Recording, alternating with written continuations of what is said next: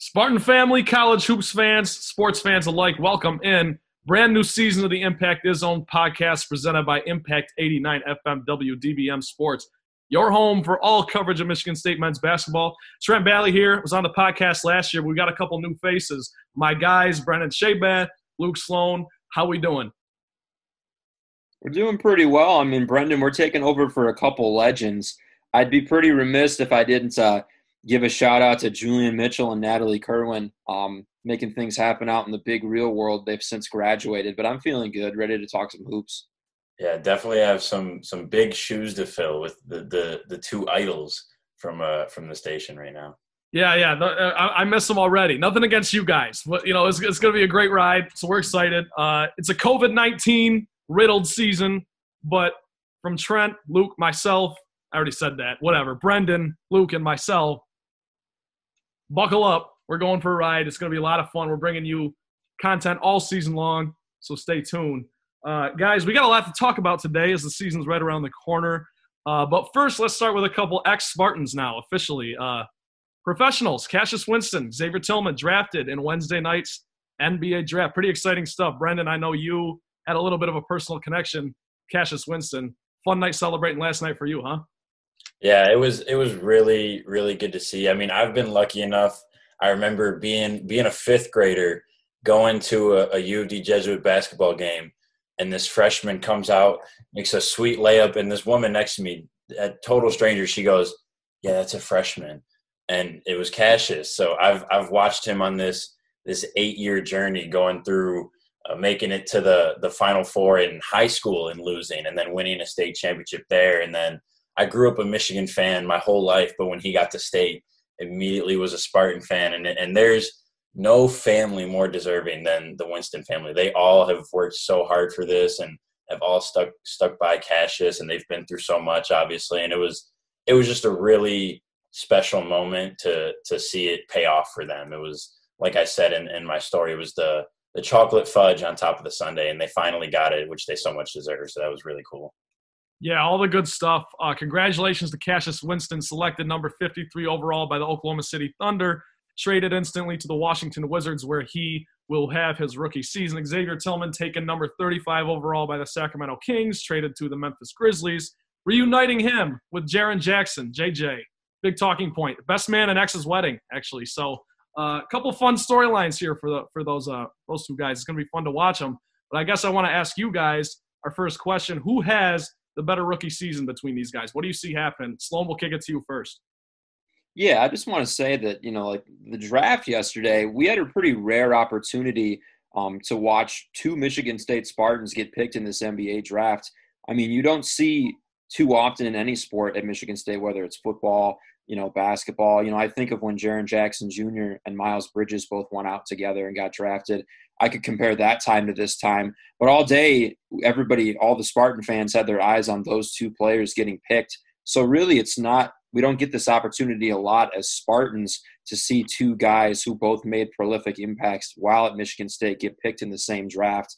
Um, but in terms of who has the better rookie season, I've got Xavier Tillman having the better rookie season over Cassius Winston um, kind of breaking down his fit with Memphis. I was really happy that he, you know, got picked by Memphis. Obviously, Ja Morant, Jaren Jackson Jr. It's a team on the rise, and I think that there's going to be a path to pretty immediate playing time for Xavier Tillman as a Grizzly.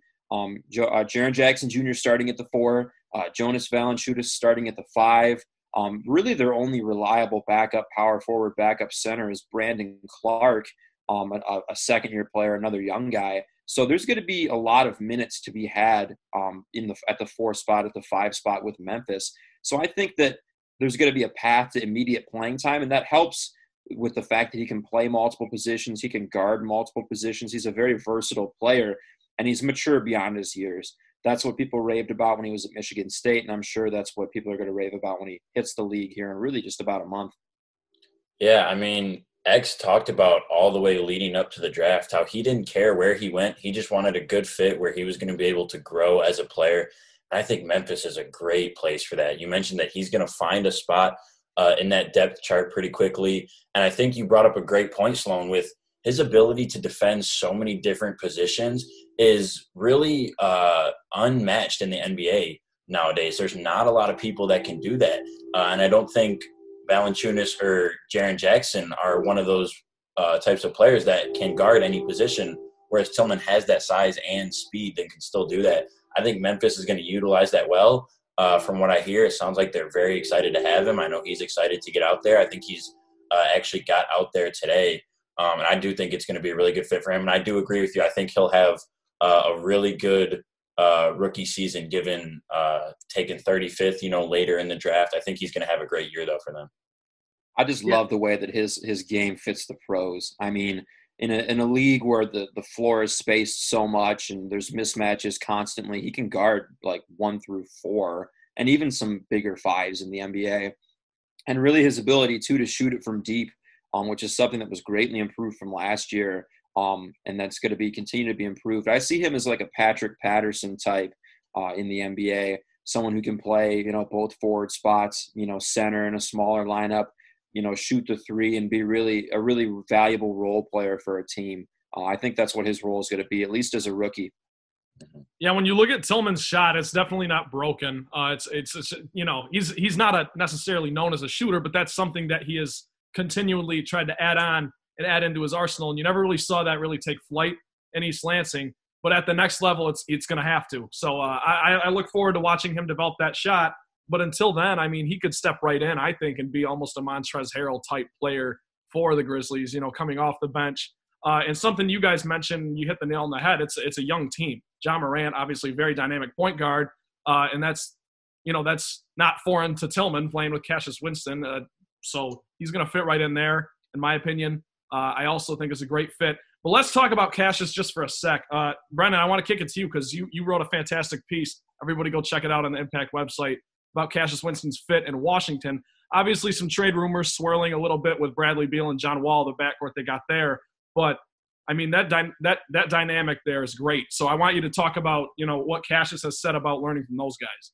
Yeah, and I I think the the cool thing about that backcourt paired with Cassius, who he's going to learn under, is they are the opposite player as far as NBA prospect from Cassius. They're fast, they're, they they jump high, they're very athletic, you know, uh, really good shooters and, and, explosive players. And Cassius more is more of a free flowing kind of rock the baby to sleep type of player and sees the court really well. Um, but they they're both uh, I would consider veterans in the league at this point um, and superstars. I mean, John Wall's been out with injury, but he's definitely uh, one of my favorite players to watch. Bradley Beal's one of the best scoring guards uh, in the NBA right now, and I think he's going to have a great learning opportunity from them. And he's he mentioned that he's he's excited to learn from them, and, and that they they play hard and they're trying to win. And I think uh, he's going to be in a really good spot there. He is going to have to carve out some minutes for himself uh, in that depth chart. Um, I know Ish Smith is going to be a free agent after next season, I believe. But um, I think I think he'll be a good fit, and no matter where Cassius has gone, he's always lacked that physical ability and than the other players, whether it's in high school or AAU or college. But at every single level he's played, he's won. And a lot of credit goes to his coaches and his surrounding players. But he's he's the common denominator in uh, all those levels of succession, and I think uh, that's just something you can't ignore. Well, yeah, I mean, you bring up a great point. Everywhere he's gone, you know, he's never relied on his athleticism, and especially if you look at the way the NBA is played now, uh, that's becoming more and more the case. It's small ball, it's more finesse, it's a lot of shooting and that kind of thing. So, you know, his game is really going to adapt nicely anywhere you put him in, really. Uh, so that is something that we're definitely going to keep an eye on. I'm sure a lot of the Spartan faithful are going to be rooting for Cassius in DC. So I want to I want to spin the question a little differently. Who do you think goes on to eventually have the better NBA career? between Winston and Tillman. Sloan, we'll kick it to you. I've got uh, Cassius Winston having the better career. I really liked the the two questions that you put in the the planning document. Uh, so shout out Trent. But you know, comparing Cassius Winston to Xavier Tillman, you know, this is not a knock on Xavier Tillman at all. But you know, the reigning defensive player of the year, you know, a physical presence on the interior. He's going to have to use his body in more violent ways uh, earlier in his career compared to Cassius Winston. Whereas Cassius, um, you know, as an advanced playmaker, as a shooter with a high basketball IQ and, and a ton of other intangibles, and just being a winner. Those skills are always going to be needed on an NBA roster, no matter where he might go in his career. And those skills aren't going to age with time either. You know, his basketball IQ, his his court vision, his ability to to see the next pass, that's not going anywhere with age.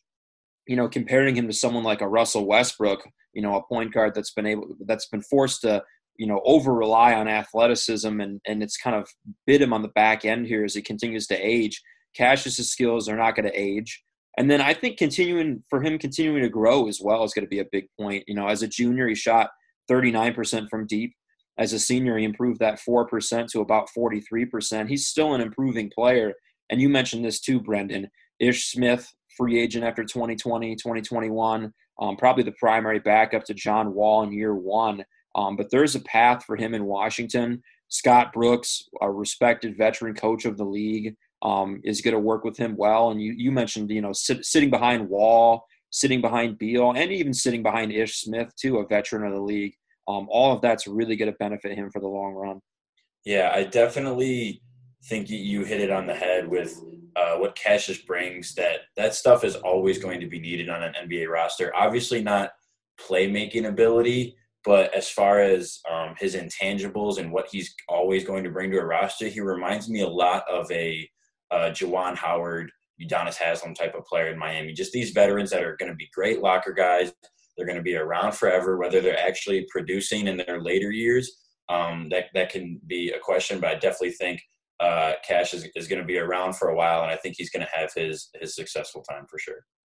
You know, I'd be remiss without going after the elephants in the room. Um, you know, the three of us watching the draft last night. Uh, I know personally, I was pretty frustrated uh, the farther and farther that Cassius dropped last night. I was wondering what the what the emotions were like on other couches across East Lansing.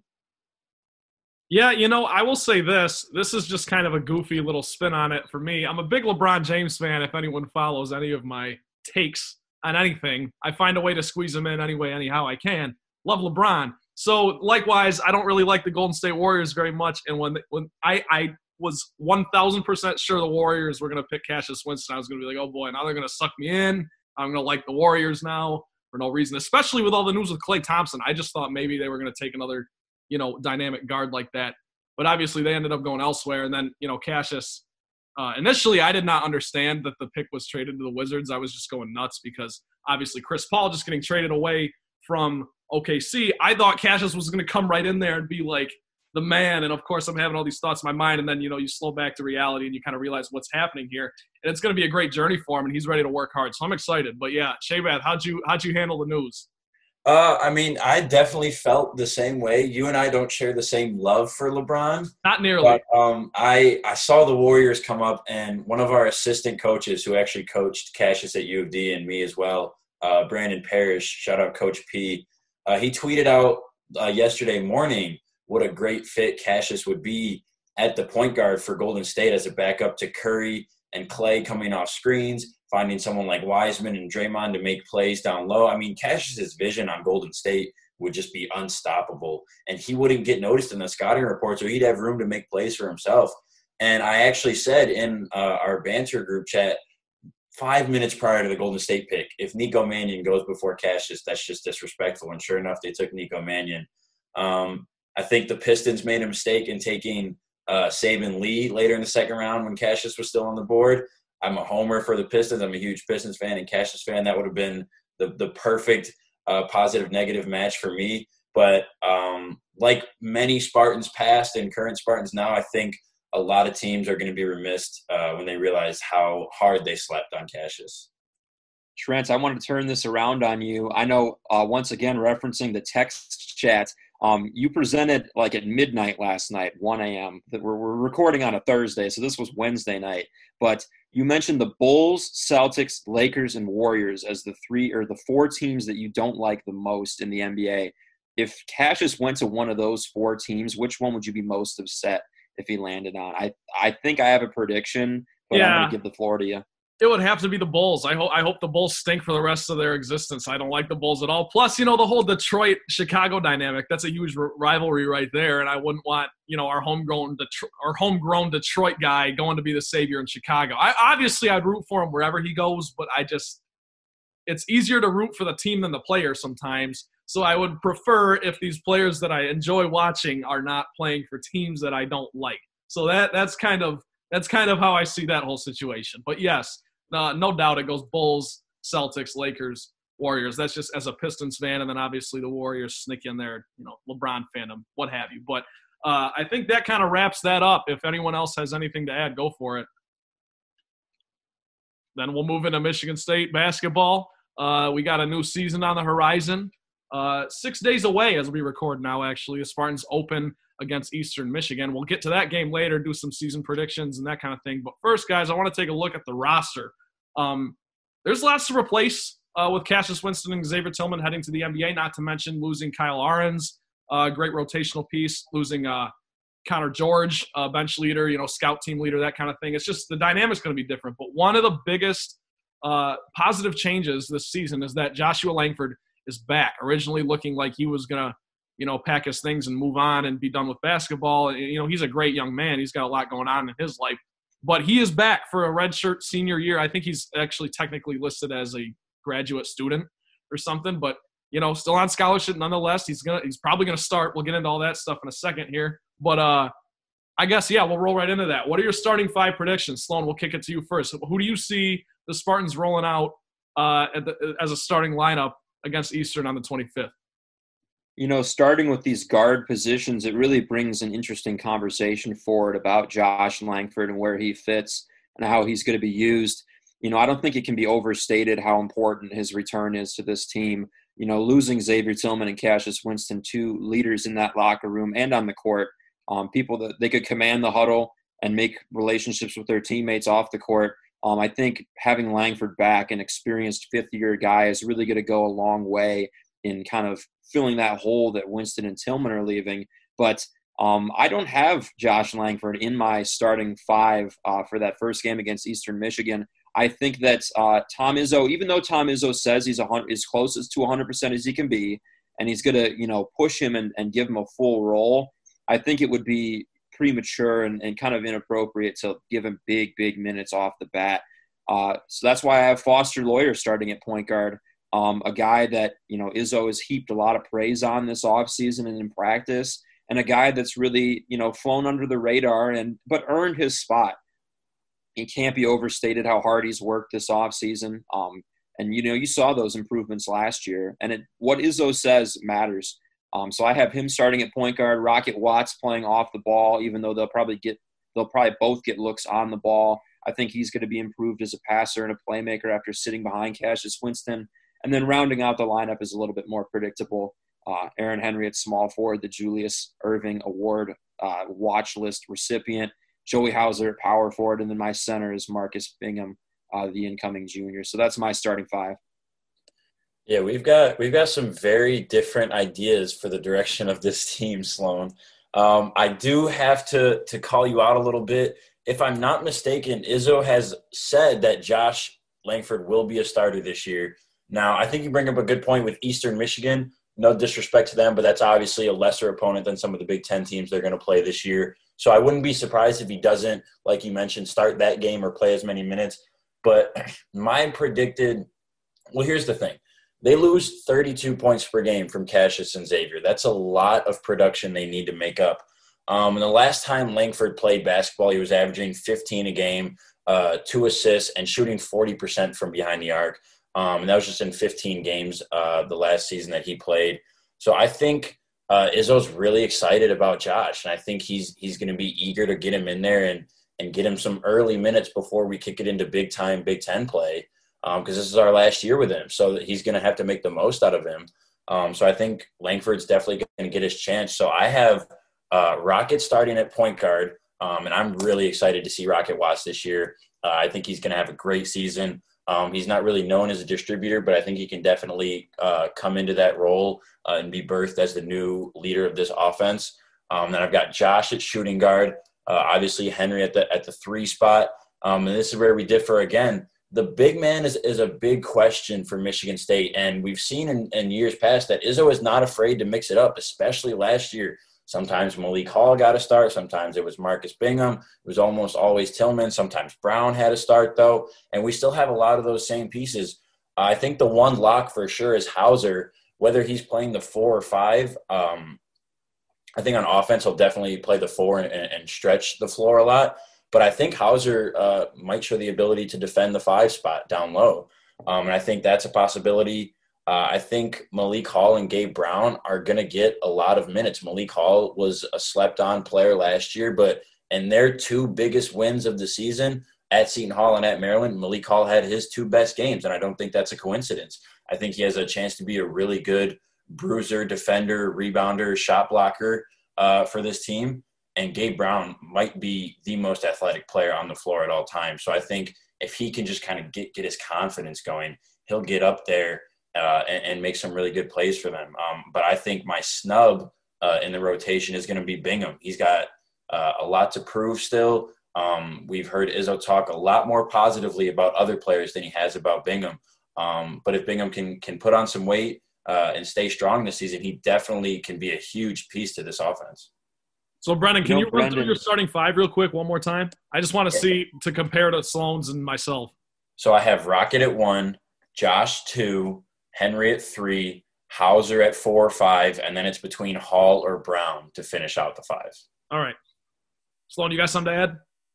Yeah, I was going to say that, you know, your starting lineup really sheds some light on something that could be kind of different when talking about Izzo rotations and him potentially going a little bit smaller. I mean, not that the six nine Joey Hauser would be a quote unquote small center, but, you know, he like, you know, I can see Izzo inserting a Marcus Bingham in there or a Marble, more of a shot blocker, stout defender on the post. But this could be a year where you see some different Tom Izzo looks um, in terms of you know the the makeup. Maybe he's going a little bit more modern with smaller lineups. So I think that's going to be something interesting to watch. Love the disagreement though. It's going to be a hopefully a staple of this podcast this season.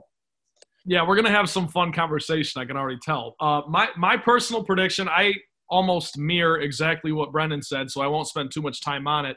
I've got Rocket Watts starting at point. Sloan, I I really like the Foster Loyer uh, prediction because I could totally see it happening. You know, he is one of the he's a captain this season. Uh, and I really think he's taken it upon himself. He could he could have gone to the MAC conference and, and, and be averaging 30 a game, you know, like but no, he wants to be a Spartan. He wants to be in the Big Ten, and he wants to play for Tom Izzo. And I think that he is working hard. And they, you know, there's never a shortage of nice things to say about uh, Foster Loyer from the coaches, from the teammates, and all that, and even the fans. You know, a little polarizing, but I think he's mostly a fan favorite. But I do have Rocket Watts at point guard. My player comp for him going back to last year on this podcast has always been Russell Westbrook. He plays downhill. He's athletic as hell. Uh, he's a above average defender. He's a very streaky shooter. Uh, Brendan, you mentioned not as great of a passer, but I definitely think that's you know that's an area where he will get a lot better um, as he draws more attention. You know, from defenders with Cassius Winston now not on this team, what have you. At shooting guard, I've got Josh Langford. I, I'm not sure. You know, Sloan, to your point, I'm not sure how many minutes he'll actually play, but I definitely think he will be the starting shooting guard uh, for more games than not this year. I just think he's earned that, and Izzo will definitely roll with that. I've got Aaron Henry at small forward. We'll talk about who the MVP of the team will be later uh, for those predictions, but I just think Aaron Henry's having a huge season this year. I think, you know, he, he declared for the NBA draft. People forget. Obviously, went and just tested the waters, came back, and I think the reason he came back was because he realized he has a lot to a lot of work to do and I think he's determined. He's going to be a man on a mission, fun player to watch. I've got Joey Hauser at the four. Brendan, you mentioned he's going to be a great stretch four, live on the perimeter a little bit. Uh, that's going to be a great new toy for Tom Izzo, by the way. Hasn't had a great shooting big since I don't know Adreian Payne. I, I really I can't remember the last time he had a big man like that that could consistently knock down the three. And we've seen Hauser do that at Marquette. And at center, I've got Malik Hall. Um, I just think that, you know, Brendan, you bring up a great point about him stepping up in big moments. And I think uh, Tom Izzo's a coach who respects that kind of thing. He award he rewards that, and uh, I mean Malik. I would just look for him to have a great season in terms of uh, doing the bruiser work, kind of filling that Tillman role. Uh, great rebounding, uh, rim protection. He can obviously grow there, but there are a lot of options at center. And I guess my my snub uh, in the rotation is also going to be Marcus Bingham. I think that this is a guy in his third season. the Spartan faithful have kind of waited for him to take that next step, and it hasn't really happened. But um, and who knows, that could happen. He has put on weight. Tom has spoken very highly of him. Uh, but he's another guy who, who's supposed to be able to consistently knock down threes. Hasn't really come to fruition yet. But um, yeah, so I guess that, that that's my starting five right there: Watts, Langford, Henry, Hauser, Hall. So we'll see how that all works out. Um, and got yeah, Sloan, you got something? Yeah, I was I was going to throw a player out there to see what kind of uh, takes you guys have on this guy. You know, Izzo doesn't talk to him talk about this guy as much as like a Bingham or a Mady Sissoko or uh, like a Joey Hauser. But I've been a big Julius Marble fan since he stepped on campus as a freshman last year. Um, I think you know he's one of my snubs. I had my snub as Malik Hall. You guys have Malik Hall as more of a starter. Um, but you know, I, I, put shout out Julius Marble under snubs on the dock. Um, I think he's another Xavier Tillman like, way mature for his age kind of guy. Um, I think he's got some defensive uh, problems that he needs to improve on, but I think his offensive game is very advanced. Um, and I'd really like to see him get some more run this year. So I was wondering where you guys feel, you know, kind of in this rotation about a guy like Marble. Is he going to be kind of an odd man out? You guys think? Well, I, I see him as being. I mean, if you look at his body and just the way that he plays the game, I see him kind of as a Derrick Nix type of guy. Obviously, he's not that big, but he just kind of similar play style. And you're right, there were plenty of flashes last season. You know, he got in for 10 minutes or he'd get in for two minutes. It was there's quite fluctuation in his playing time, but I could absolutely see him stepping up and having a big sophomore year. You know, a big jump. Uh, and Mady Sissoko too. I mean, that's another guy. We'll talk about the freshman later. Um, that's another guy who I could see coming in right away and just kind of doing the little things, not being asked to do a whole lot. Brendan? Yeah, I think Marble's a really interesting player, and I think him and Sissoko, uh, depending on how long they both stay, are going to be really fun to watch together. I think they're both pretty similar play styles, uh, both big, strong uh, bruiser types down low. Um, and I think Marble, he has a very high ceiling. Um, and I think Tom Izzo is just kind of waiting to find his his niche in this rotation. Last year there were a lot of minutes being taken up by other guys, and I think it's going to be similar this year. I mean, Joey Hauser's not going to be around much longer. Bingham's in his third year. Brown's getting older. I think he wants to take advantage of these guys while we have them, and at the same time still develop Marble to be better and better than he already is. So I think this year is going to be a, a, good rotational year for Marble, and I think next year we're really going to see him come into the player that that he can be, um, along with Sissoko too. Yeah, I think regardless of how you know we can we can have differences in this in our personal starting fives, but I think you know no matter how it shakes out, and it's bound to change. There's a lot of really intriguing pieces on this Michigan State roster for 2020, 2021. A lot of different fits a lot of different ways Izzo could go. You know, who's going to be playing in crunch time. You know, it's a really different. It has a different feel than last year, where there's a lot of guys that could really be moving in and out. So I think it's really going to be something fun to watch, um, and it's going to develop too. I mean, this lineup could change. I mean, Thomas Kithier is another guy that Izzo loves and gets a lot of minutes. You know, he's a solid player, a solid big. Um, this could really go a lot of ways. Yeah, you know, I was a little surprised that somebody didn't transfer. I mean, in in the front court because there's a lot of viable options there, and I mean, maybe they will all get equal shots at, you know, who gets to try to uh, start at the four, come back up the four, start at the five, back up the five, whatever the case may be. But um, the Big Ten is going to be tough this year, and we'll, we'll we'll talk about that in a little bit. But you know, I joked with Ryan Collins last week on the Green and White Report. We talked a little MSU hoops season preview, and I just if there's one fun thing about losing two of your best players, it's that you know you get to watch all these guys step up, and there's so many question marks. You know, we just we we were just supposed to talk about a starting five, and we mentioned probably every person who's going to see the rotation. So I mean, it's it's going to be a hell of a ride. So uh, that's that's really interesting. So let's move into the schedule here. Um, Brendan wrote a fantastic breakdown of the full schedule. Check that out on our website as well. Here's just a couple a couple highlights real quick. The non-conference schedule features Notre Dame, Duke, Virginia, and others like the in-state, the classic Eastern Michigan, Western Michigan, Oakland. You get all those games. Um, the first game is the 25th of November against Eastern Michigan at the Breslin. More on that later. Uh, the conference schedule begins on Christmas Day. You have Christmas Day hoops from your Michigan State Spartans. Uh, they will play Wisconsin at the Breslin Center. You've got your home and home with Michigan. So I guess I want to ask you guys, uh, what games catch your eye? Uh, I, I these are the games that I like to call highlighter games. You get the list of the schedule and you immediately grab that yellow highlighter and fill that out. Not missing um, it. Yeah, but so obviously the first one of the year is the Duke game. And in the press release, I was really excited to hear from Athletic Communications that in Michigan State going to play Duke in the Champions Classic at Cameron Indoor, Duke has agreed to come back to the Breslin, uh, I believe, next season. So yeah. if we can see this become a, a, back and forth every year, that will be amazing. Uh, I love how Tom Izzo always makes a strong schedule uh, in the non-conference play early in the season. Um, and and I'm, i love when, when, Michigan State goes against Duke. It's always great matchups. Um, you know, two blue blood powerhouse teams, which is going to be great. But I have to mention, Duke got really lucky this year. They get Michigan State at home for the Champions Classic, and then they also get number eight Illinois at home for the Big Ten ACC Challenge. Now, obviously, home and road is not as important with no fans, but it is still travel that you have to make. It is still your gym that you you're used to playing in. Um, but I just thought that was interesting. Uh, other highlighter games to go along with the Duke one, obviously the Virginia one, where we'll see the Hauser brothers go against each other. That should be a lot of fun. Um, Wisconsin on Christmas Day, interesting choice to put the game on Christmas Day. Um, not sure how much I love it. I don't think I hate it though either. Um, but that's going to be one of their biggest games of the season. Their first really huge Big Ten game, obviously, because um, Wisconsin's a really good team. They're a favorite to win the Big Ten this year. Um, a surprising game that I have next highlighted is December 28th at Minnesota. It's the only Minnesota game that Michigan State will play this year.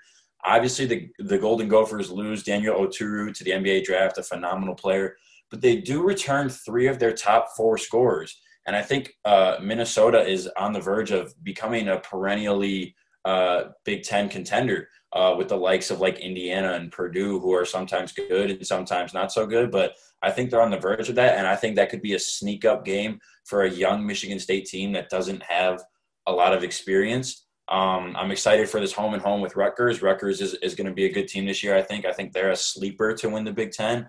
Um, and then obviously January 23rd uh, versus Illinois. That's going to be a huge game for uh, Big Ten standings. That's the only game Michigan State plays against Illinois and then um, Illinois they have to go back and play Iowa six days later um, at home. So that's going to be a huge game for Big Ten standings and how that's going to shake out. Obviously, we'll see later in the season what that's going to mean. But those those are my highlighted games for this season. Brendan, do you think that uh, Minnesota? You said you like how their momentum is kind of swinging. Do you think they get uh, someone we just watch on TV versus Emoni Bates and Chet's Holmgren, home Holmgren, Holmgren, something like that. Yeah. Uh, yeah. Chet's a big time high school player, and he's one of those guys where I hadn't watched a lot prior to that Emoni game, and I was kind of skeptical of okay, is is he overhyped or is is he the real deal? Um, and he definitely has some weight to put on, but I mean, he's six nine, a lot like Emoni. He can dribble, he can shoot, he can pass. Um, and I, I think Minnesota's definitely, he's from Minnesota, which is why they're they're on the radar. I think they definitely uh, he might have a little gleam in his eye for them. Um, but I think for someone as popular as he is and highly touted, it's going to be hard for him to stay homegrown, especially in a conference like the Big Ten that is just always Minnesota's right in the middle of the pack right now. I think Holmgren's going to want to go somewhere where he's going to get noticed more by NBA scouts and, and be on a national stage right away. Awesome. Sloan, any games in particular catch your eye? I mean, for me, I, obviously you're looking at Virginia, Duke, you know, Shea Bath, you did a great job hitting all those. But, um, you know, the Big Ten is going to be fantastic. We'll get to that in a second. But, Sloan, any games in particular on your radar? Yeah, I think the Duke game and the Virginia game, uh, both of which Brendan hit on, obviously a couple of big ones in that non conference slate. Um, Duke – going to be weird having no fans at Cameron Indoor, no Cameron crazies. Um, I cannot imagine what that's going to look like, and I don't know if I want to imagine what it's going to look like. Um, and then Virginia too. Uh, it's that driveway battle between Sam and Joey Hauser. Um, when they were playing one on one, you know, as kids in the driveway or at the park, you know, this is the kind of game they dreamed of playing. So I'm really looking forward to seeing that opportunity for both players. Um, I did have a couple games that uh, kind of differed from what you and Brendan brought up. Um, their first trip to Iowa City uh, to play the Hawkeyes. It's in the front part of the Big Ten schedule. Um, so both teams obviously aren't going to be rolling that late season momentum yet. Uh, Luka Garza and the Hawkeyes, big year in store for them, uh, presumably. That's a big game. And then the bookend game, uh, going from the front of the season to the back. Um, I'm really happy that they scheduled Michigan, Michigan State in East Lansing for that last game of the season. Uh, you know, Big Ten implications, you know, are a possibility. and you know just having the rivalry game. I think you know Trent, you and I, our freshman year here at Michigan State, and Brendan, you were still uh, senior at U of D. But uh, they had that Michigan Michigan State game when John Beilein was still there on the last day of the season, which was super exciting. Um, so that's going to be something to keep an eye on. No fans, but still uh, probably an exciting atmosphere. And then no trips to Madison, Wisconsin, or Champaign, Illinois. Uh, the Badgers and the Illini are going to be probably two top four teams in the Big Ten this season, and not having to go on the road to face either one of those uh, opponents is going to be huge for Michigan State.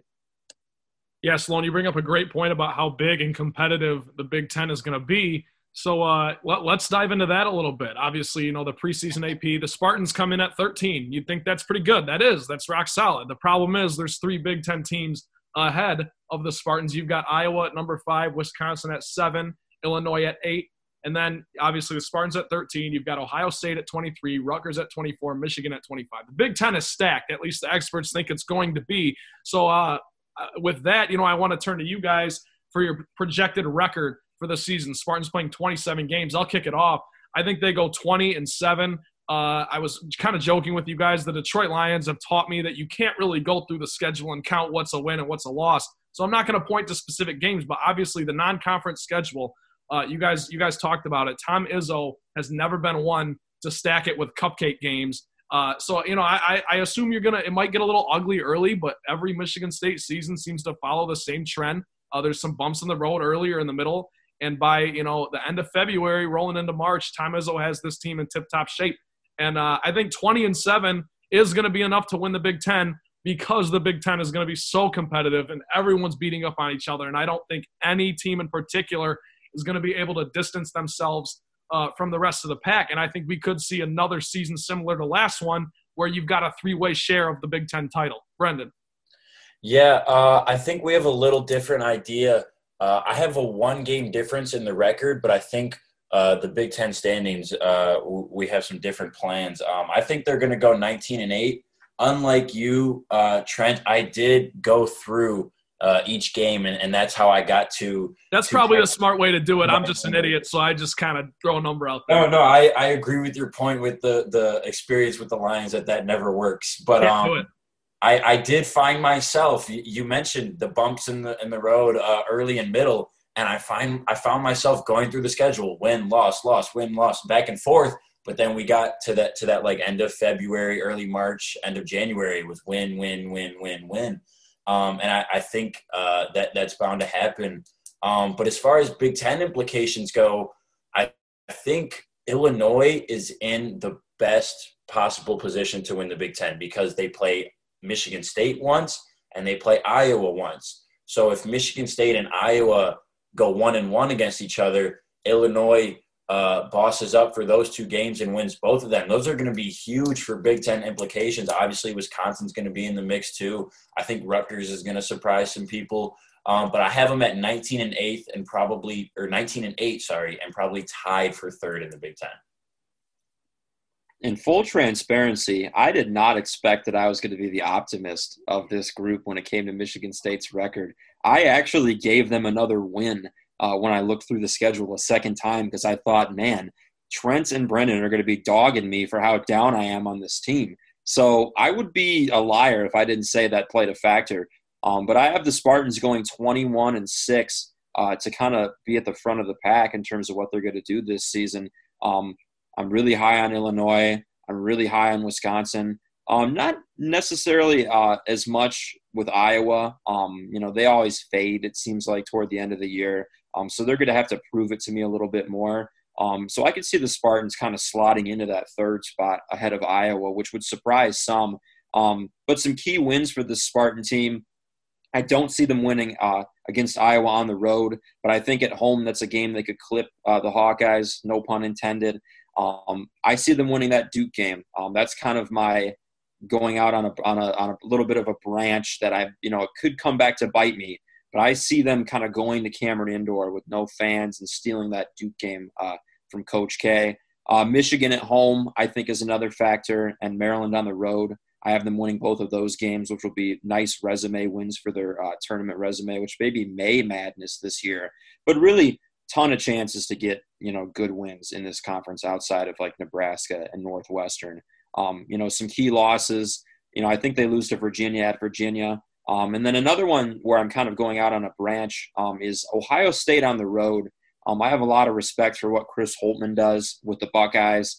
Um, they've had some trouble in Columbus in the past, um, and that's kind of my sleeper upset as well as Michigan on the road. Great analysis from my guys over here. Wish I could get a little more, give a little more, but it's going to be a game by game basis for me. Once again, Detroit Lions PTSD. But whatever. There you have it. Uh, Brendan Bath has the Spartans winning 19 games. Myself, Trent Valley, 20. Luke Sloan, 21. Bang, bang, bang. We'll see who's closer. We'll see who's way off. Whatever. It's fun stuff. This is why we do this kind of thing.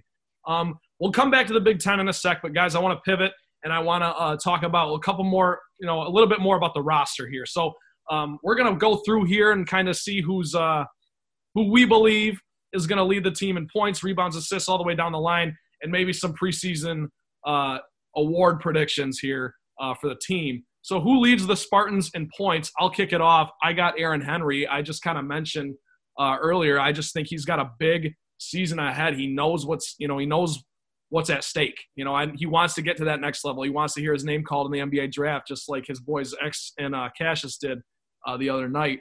And I just think he's going to come back. He's going to be a little bit more coachable, um, and he's going to be the leader on the offense, and, and and as well as you know he's a very athletic player. I think we're going to even see him take the st- take the next step on defense. I think Joshua Langford takes a little bit of that pressure off of him, and even Gabe Brown off the bench as well because they're very athletic guards too, wings. Uh, but but I just see Aaron Henry having a fantastic season on both sides of the ball. Sloan, you mentioned Julius Erving uh, award watch list, um, and I, I, very well uh, see that coming to fruition. In fact, I'm going to predict that. So I, have got I've got Aaron Henry leading this team in points. Uh, Brendan, what do you think? Um, I made my points prediction leader a while back prior to knowledge that Josh Langford was going to play. I saw an Instagram post, I believe from Bleacher Report Hoops, uh, that asked how many points do you think Rocket Watts is going to average this year. Uh, I reposted on my story with the stat line of 18, 4, and 3, 18 points, 4 assists, 3 rebounds. Um, I'm going all the way down to the 10th in my predictions. Uh, I, am going to stick by it, though. I think Langford and Henry may take away from some of Rocket's shots, but I'm going to I'm going to stand my ground. I think Rocket leads in both points and assists for this team. I think he's going to have uh, 18.2 points per game uh, to go along with 4.3 assists. Um, I think Rocket having the ball in his hands more will help um, in him him getting up more shots. And I, I think this team clicks better with Rocket as the leading scorer. I think uh, Henry can be more of a facilitator than Rocket, and Rocket can learn from him. Uh, hopefully for next year, uh, barring that he goes to the draft, which is a, definitely a possibility. Um, but yeah, I think Rocket's going to lead in points. I'm surprised that you're uh, more tepid about your 19 and 8 record with uh, Watts scoring 18 points per game. I think that if Watts can score 18 points a game for this Spartan team, the sky could really be the limit. I think I think that number from my personal experience with Rocket, uh, he's a he's a Detroit kid. Uh, went to school for a couple years right down the street from my high school, U of D, um, and then he went to to Spire in Ohio to play with uh, Myron Gardner and uh, LaMelo Ball. Um, I mean, we've I've seen Rocket put up 30 and 40 and 60 in games. He got snubbed from the McDonald's All American game and put up 62 the next high school game. Um, so, oh, from my personal experience, that's a lower number for him. I've seen what he can do, um, but I do think you're right. I do think if if he can put up that number and and Josh and Henry can kind of do their own thing, it'll be uh, a much better season than 19 and 8. I was dogging you a little bit right there, but Rocket is my pick as well. Um, and then Trent, Aaron Henry's a really close second. I mean, watching the confidence that emerged in his offensive game toward the second half of last year when the Spartans were really rolling, he was he wasn't afraid to put it on the deck and hoist a couple more jump shots. I really think that toward the end of the year, Izzo really breathed a lot of life into his game. And when Rocket was clicking and, and, and Tillman was clicking and Cassius was clicking, he really looked comfortable. So I think he's going to build on that, you know, and go toward a huge season. But I agree with Brendan. I think Rocket's going to have the ball in his hands a lot. Um, I think that Tom Izzo is just you know, having dreams at night about Rocket Watts running the break. I mean, he had Cassius running the break last year, which is obviously a huge plus. But to take that and then transfer it to Rocket this year, I mean, you want to talk about speed. We're gonna have to. We're gonna look at one end of the floor on the break, and he's gonna be on the other. So he's gonna get points in bunches. I think he'll be a guy that could go for five, seven point sequences in games, especially if they get out and run a little bit. I think that they're really going to come uh, for Rocket this year. I have him having a huge year.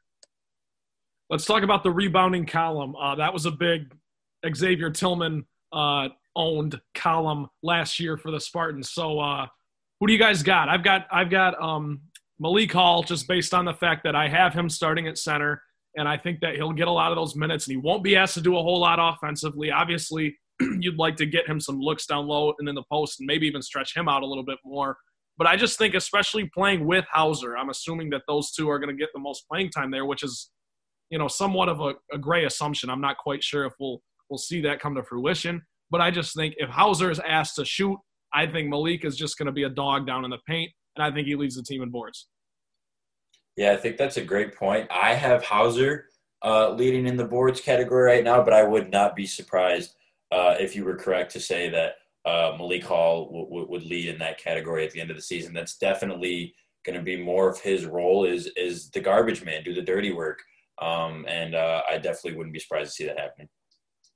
I have Hauser too. Um, really, I think that's a lot based on playing time. You know, we talk about Bingham, talk about Brown, talk about Hall, talk about uh, Mady Sissoko, you know, Malik Hall too. But the one real constant in that group of forwards is going to be Joey Hauser.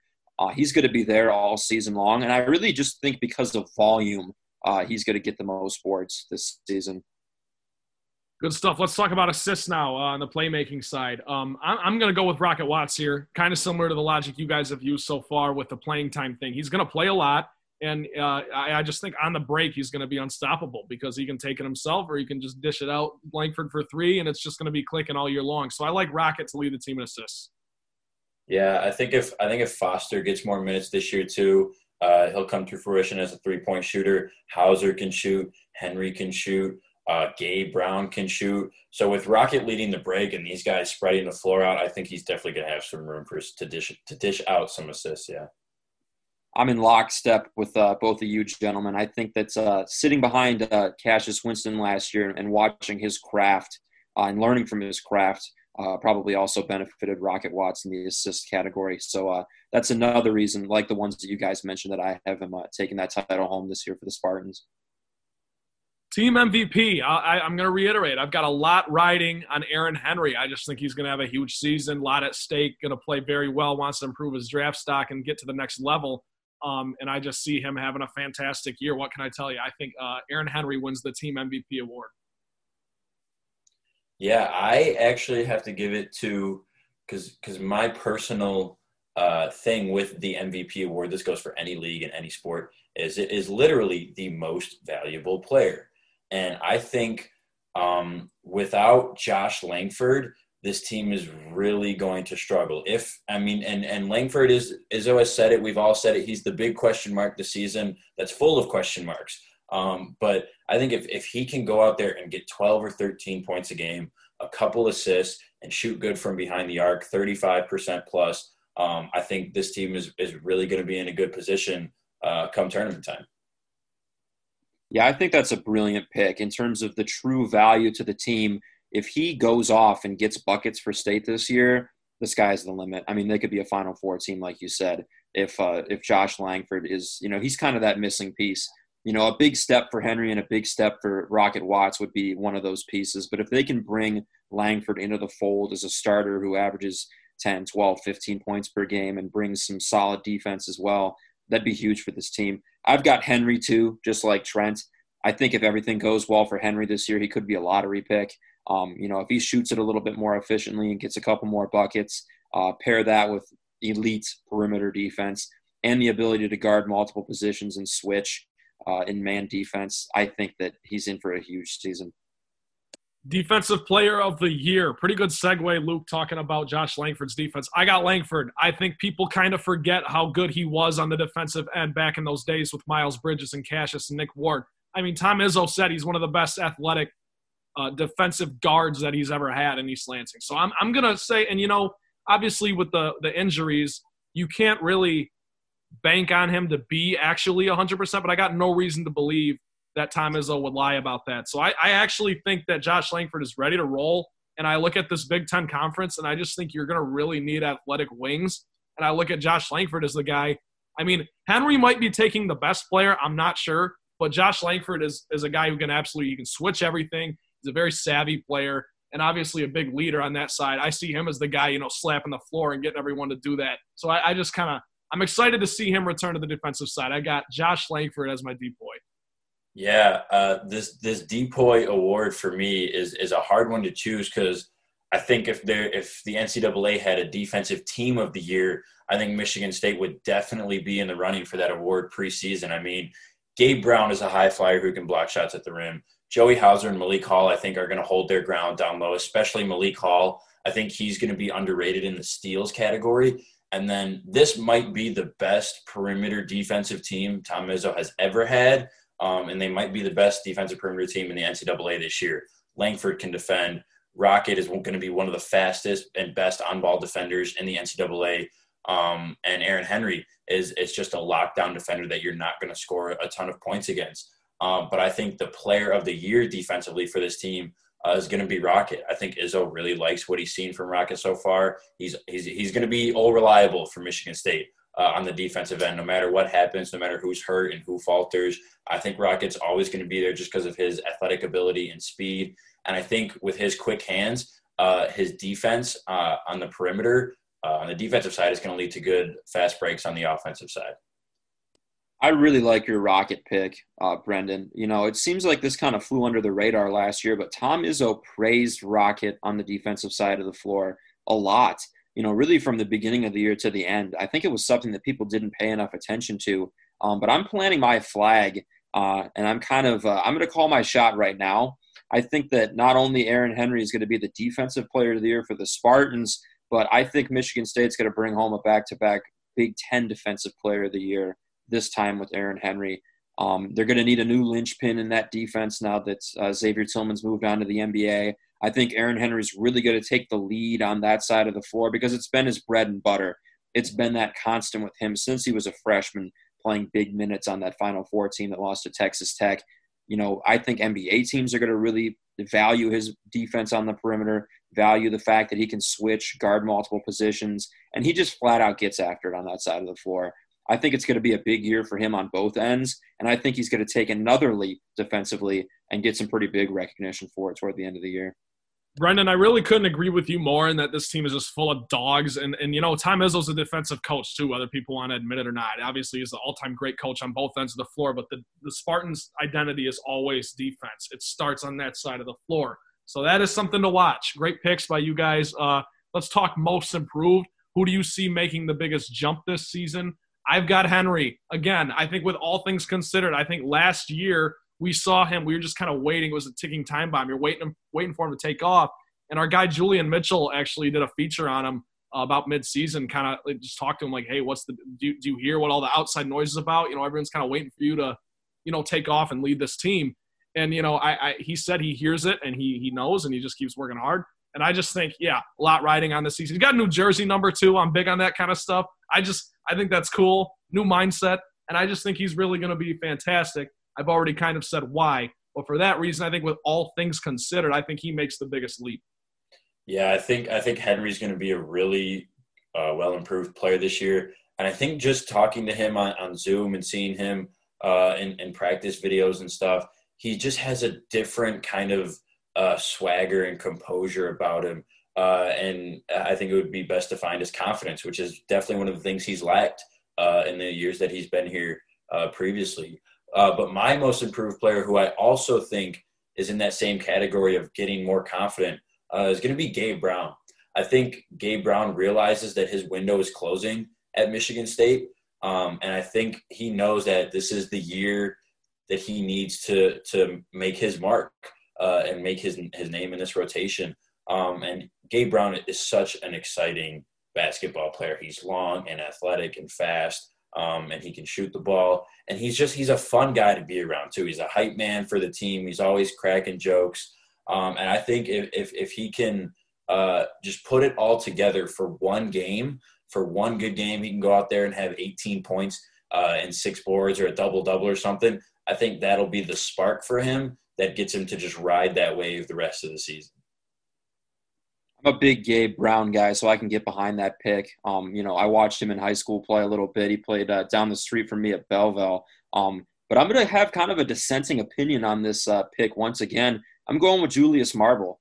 Um, you know, I think that the path for minutes for him is tougher than a lot of these other guys uh, in the rotation. But I just believe in his game. I think it's a, a very a game that fit, fits what Izzo wants to do. And I, you know, Izzo will throw his name in there every now and again, talking to the media. So, you know, all it could take is, you know, someone getting in foul trouble ahead of him, him coming in for the majority of a game, and him really kind of taking over. And then the rest could be history in terms of him carving out a spot in the rotation. Um, we'll mark this one down to see if I'm really, really wrong uh, toward the end of the season, but that's what I'm going with with this pick. All right, let's do freshman of the year. Um, I, am not quite sure if any of these freshmen are going to get a, a, a, good amount of run, uh, but obviously you've got Mady Sissoko, um, Davis Smith, and AJ Hoggard. Of course, Hoggard's ready to roll. Um, had had some knee surgery, but I think he's ready to roll for the start of the season.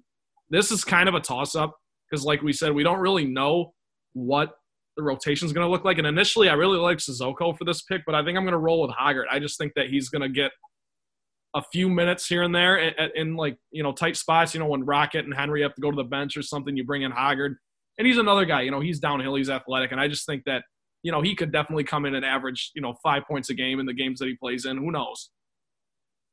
Mm-hmm. Yeah, I like uh, Sissoko for this one. Uh, I, I, love just his style of player, uh, Malik Hall, uh, Julius Marble type of style, where they're just big, strong guys that are going to body you down low. Um, and I, and everything we've heard from Izzo, we've heard from other players, is they really like how he's developing so far. And I think you're right. I think we're not going to see a whole lot of the freshmen this season, um, and and that's just because this is a loaded roster, and we've we've talked about every single player on this roster pretty much. Um, so I, that doesn't surprise me that I don't think uh, they'll get a lot of minutes, but I think Sissoko is going to have a good year, and he'll probably develop pretty well under this just huge repertoire of tremendous bigs that Michigan State has.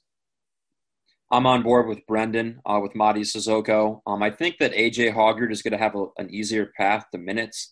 Um, they're not as thin uh, with you know at guard. You know, thinking about the the guys who are going to back up a Foster, back up a Langford, back up a Rocket Watts. Um, but the Izzo's had a lot of praise. The front court is outrageous. I mean, there's like yeah. there's eight guys who could get plenty of minutes in the front court.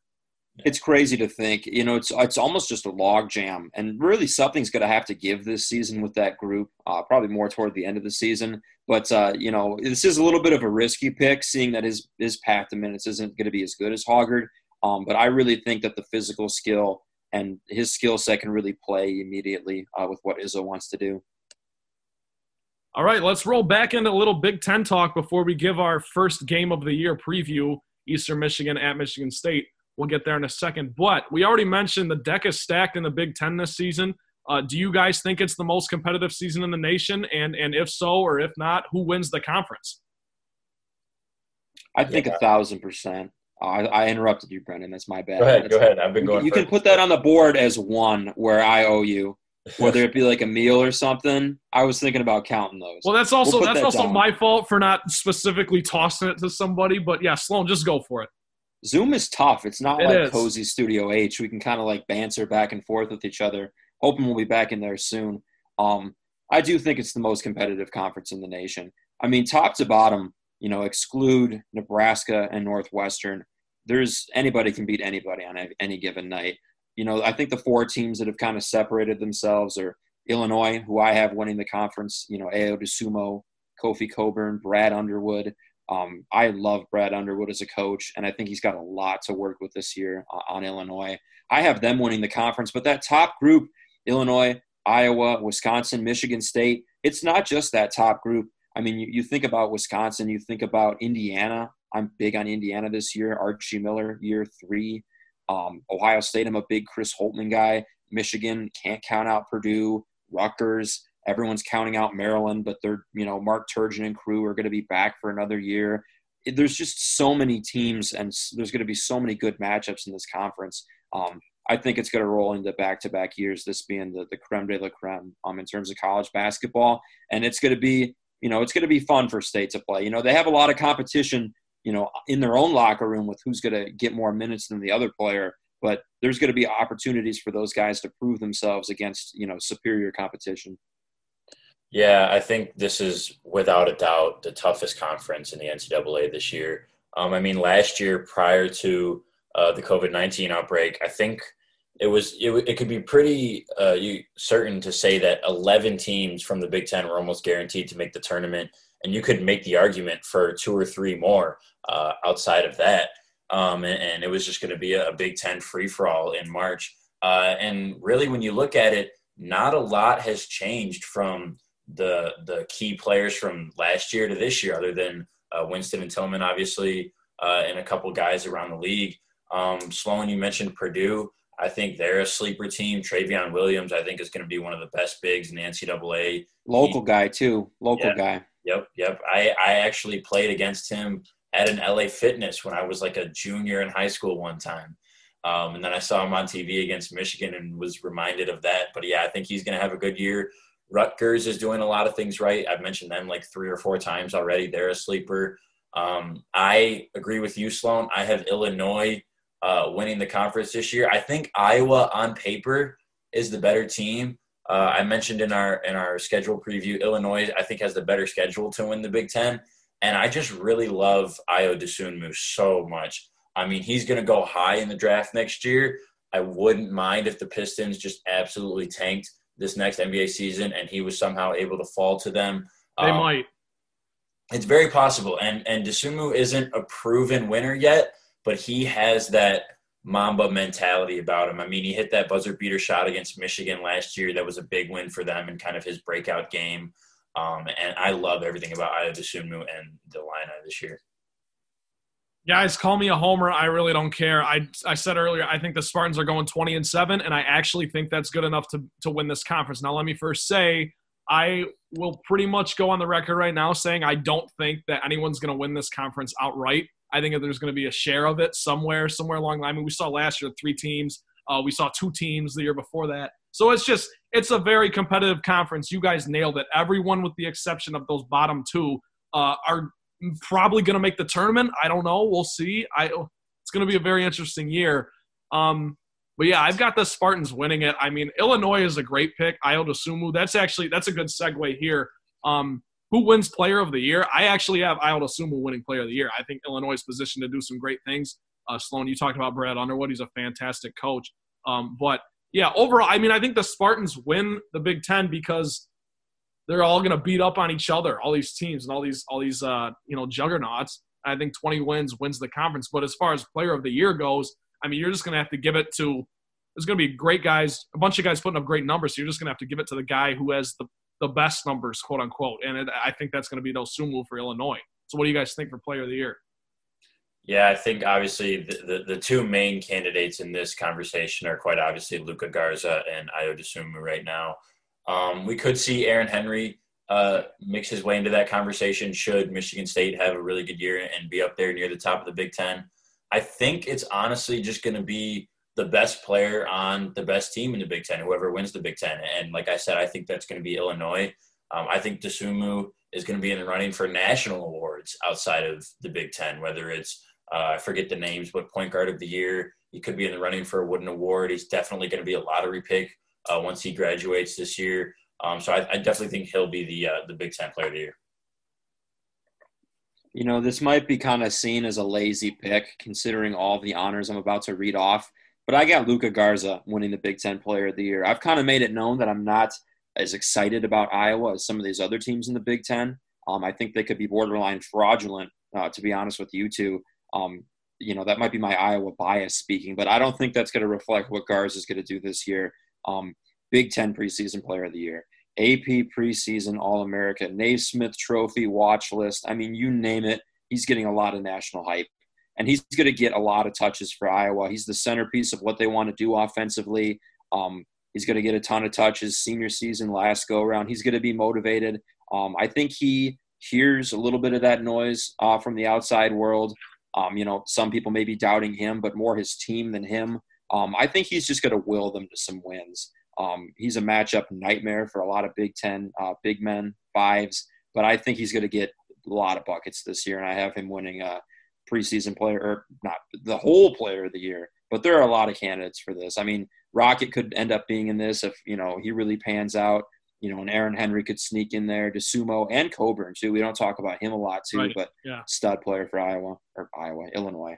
I'm losing it here. End of Oh, the no, episode. you're good. You bring up a very good point about Garza and that, like, I mean, us firsthand as members of the Michigan State media, we kind of saw last year. Lord knows how the Spartans would have beaten Iowa at home at the end of the year if they didn't have Xavier Tillman there to lock up Luka Garza because he's fantastic. He's only going to be a little better this year. So you kind of have to keep your eye on that. And Brendan, I think you also bring up a great point in that the best team they very well just might give this award to you know the best team, best player on the best team, whoever wins the conference, whether it's outright or not. But um, very interesting stuff here. To wrap up the show, we're going to roll into our game prediction for Eastern Michigan, uh, traveling to MSU to play the Spartans. What do you think, Sloan? a little shout out Eastern Michigan. Um, big Eastern Michigan guy. Uh, my dad went to Eastern for his undergrad and his bachelor's. My mom went to Eastern for her master's. I have two aunts that went to Eastern. I have a grandmother went, that went to Eastern. So there's a lot of green in my blood. Why the Uh, hell didn't you go to Eastern, Luke? I don't know. I mean, it was right down the road. Get You know, out of here. Go to go to Eastern. Transfer. MSU J School, MSU Sports Journey, best best place to be, hands Yeah, you down. made you made the right call. Eastern runs in the family, but I don't have Eastern uh, prevailing in this game. I have a pretty big win for Michigan State. Once again, my optimism is kind of shining through. Uh, 103 to 67, I think the Spartans win this one. Eastern is a middle to lower tier MAC team. Um, you know, Rob Murphy's been there for a while and hasn't really put up a ton of results. Um, so I have them winning pretty big. Um, you know, they they'll, they'll free, Michigan State will frequently put up 100 points against some lower non-conference teams, thinking Florida Gulf Coast, Binghamton, et cetera, et cetera. Um, I think it's going to be one of those games. I think a lot of different guys are going to play. Um, Izzo's going to want to look at a lot of his different pieces in game action to try to figure out that rotation as the season rolls along. Um, and I think that's going to result in a pretty big win. Um, less than a week, six days. Time to get excited. Yep. That that that clock is ticking. I'm counting every day. Uh, I want to you shout out shouted out Eastern Michigan. I want to give a shout out to Tom Izzo because I really love how much he appreciates. I talked about it in my story, but how much he appreciates the other in-state basketball programs. I mean, a lot of these smaller programs get paid to come to these big universities and play these games, and Izzo keeps all that money in the state of Michigan. We've got Detroit Mercy this year. Oakland is a frequent uh, uh, competition. Western this year and Eastern as well. Uh, I just really love that Izzo Izzo likes to keep the money uh, in state. I do have to object. The one in-state team they're not playing. Fire up the chips. The Fire chips. up. I, I was gonna say Tr- Trent's uh, Trent's brother's school and Trent's a chip too, Chip Yep. by by blood. They're they're getting excluded this year. Yeah, a little bit, and I have ties to the basketball team too. My brother was a manager, so I was hoping that we would able to get we'd be able to get this matchup, but not so. But anyways, Brendan, go along with your uh, what what how how do you see this game playing out? Yeah, I'm, de- I'm definitely with Sloan that it's it's going to be a, a Spartan dominated game as it was last year, I believe. Um, I will say, Sloan, I have the Spartans scoring seven less than you just because it's the first game of the season. They're going to miss three layups and a free throw. That's where they're going to miss those seven points. Um, down to the T with these predictions here on Impact Izzone. I got 96 53 Michigan State. Pretty similar number that I got here, Shabath. I got the Spartans winning 98-55. Look, maybe a bad joke, and I say this very tongue in cheek. The only chance in hell that Eastern has to win this game is if there's a COVID outbreak and the game isn't played. So I the Spartans, Oh, the. Spartans are going to hit the, the Spartans are going to hit the ground running. I think we're going to really see, and I think maybe they'll take their foot off the gas in the last 10 minutes, get some of the younger guys some reps. That's maybe we can see this front court depth start to shake out a little bit right from the jump. It's going to be really interesting to see, but it's just going to be great to have Spartan basketball back, man. We all got a big win um, in our predictions, and uh, more than likely, we will be back in a week to recap this game and head on uh, with some predictions for the games ahead. But guys, you got anything else to add?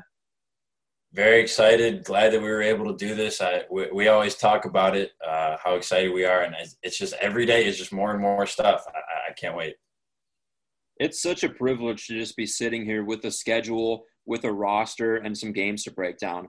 I mean, we waited till the bitter end for that schedule. I mean, it seems like every day we were texting each other, "Hey, no schedule today. When did you know you were in the Izzo press conference the other day? When did he say the schedule was going to be out?